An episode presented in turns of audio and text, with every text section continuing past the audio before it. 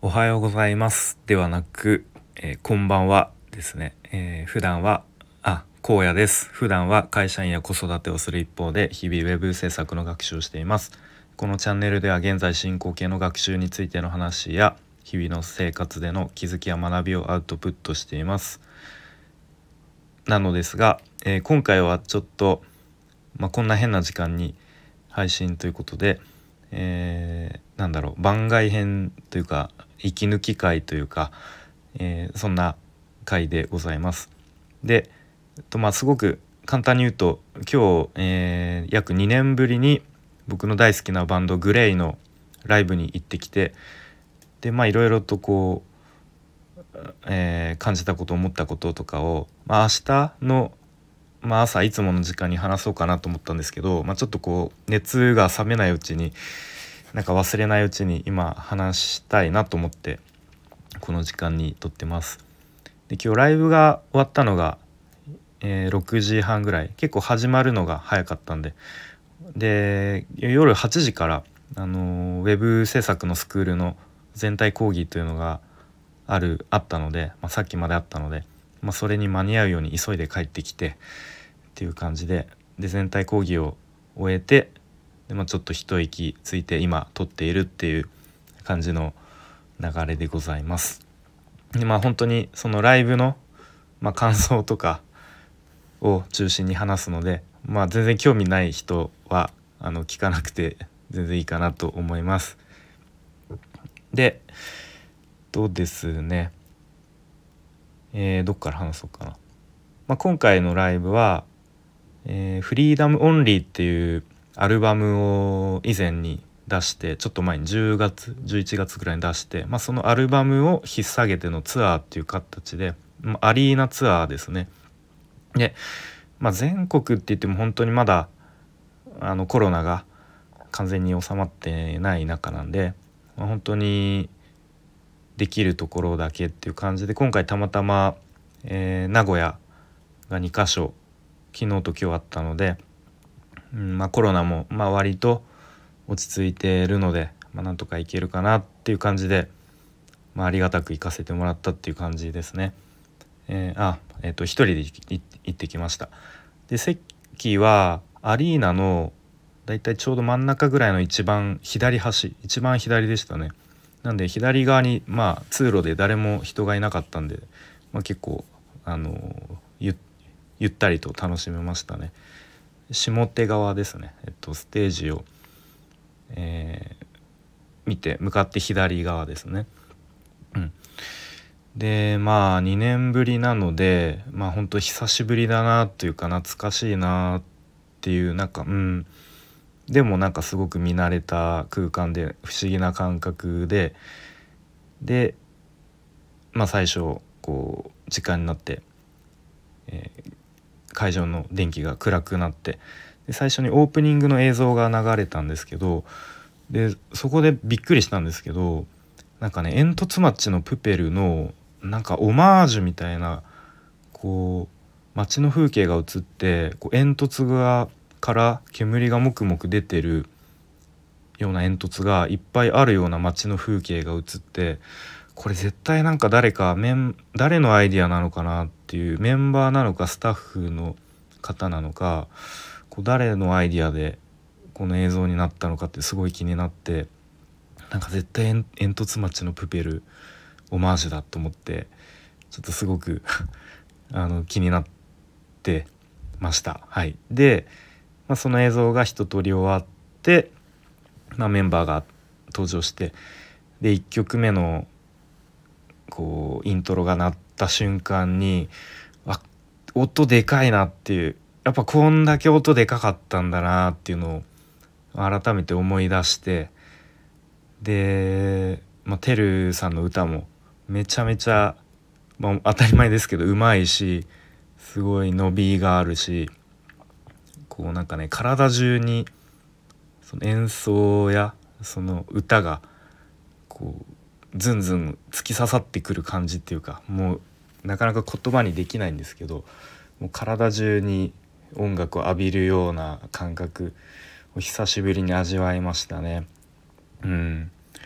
でまあ曲は全体的にそのアルバムの曲中心だったんですけど、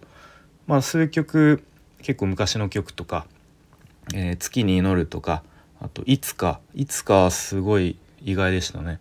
あと「四季名」も意外でしたね、まあ、あと激しい系で「ファットサウンズ」とか「シャッタースピーズ」とか「まあ、彼女のマダン」とかをやったっていう感じですね。で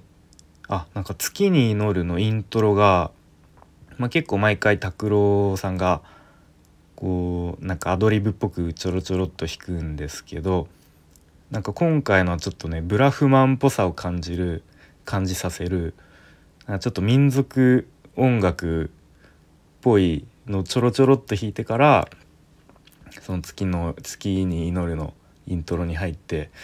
ちょっとブラフマン意識してんのかなとかまああんま関係ないのかなとか思いながら聞いてましたね。はい、で結構えーと「いつか」っていう曲とあと「四季な」っていう曲は、まあ、このコロナ禍で聴くと改めて歌詞の聞こえ方が違って聞こえるというか、うん、なんかそのコロナ禍で聞くと 同じこと言ってる歌詞の聞こえ方が違って聞こえましたね、うん、全く同じこと2回繰り返しましたけど。はい。でなんだろうなあとは。なんかでずっとまあ普通に見ててなんか見る前はやっぱ久しぶりすぎてこうめちゃめちゃ感動するのかなとかもう感極まってこうちょっとグッときちゃうかなとか思ったんですけど意外となんかこう冷静に見てる自分がいてなんかほんとちょうど2年前ぐらいにも同じようなこうアリーナの会場でグレーのライブ見ててなんかそのぐらいの時になんかタイムスリップしたようななんかすごい不思議な感覚というかなんか意外とこう冷静冷静でもないんですけど当たり前のようにそのライブを楽しんでる自分がなんか不思議な感覚でしたね。うん、でなんかそういう音楽のライブとかコンサートってあのいわゆる非日常じゃないですか。うん、でも非日常のはずがなんか逆に日常に感じられたというかなんかうまく表現できないんですけれどもなんか僕にとってはそのコロナがわってなる前はもう本当毎月のようにこう誰かしらのライブ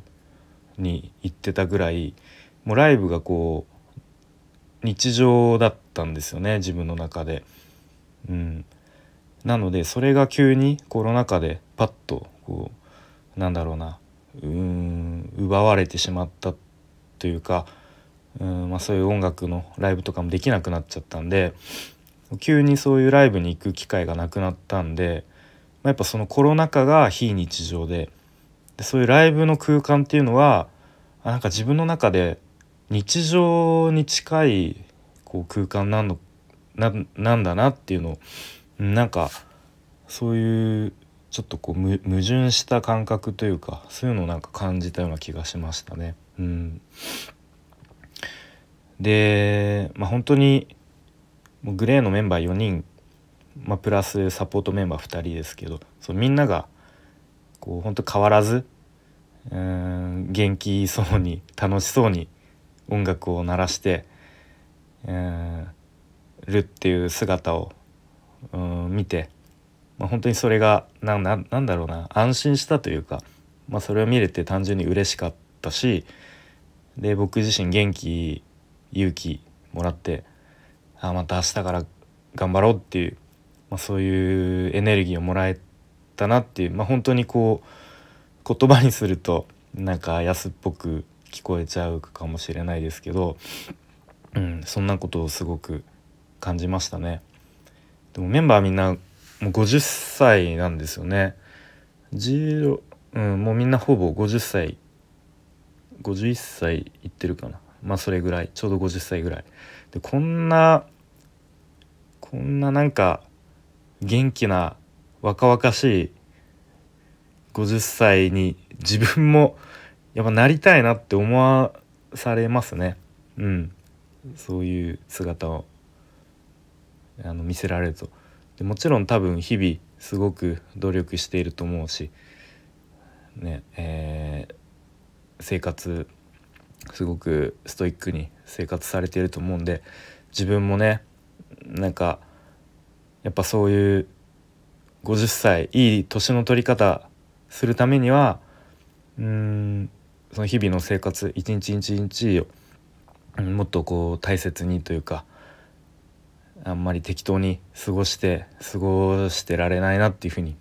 思いましたね。うんねそんな感じでちょっともう今日は割とこう勢いでバーッと喋ってきましたがえー、っともう本当に喋り出すともうもう30分も1時間も経っちゃいそうなんでこの辺でまとめますがまとめたいと思いますが、まあ、今日はですね、えー、約2年ぶりに僕の大好きなバンドグレーのライブに行ってきましたっていう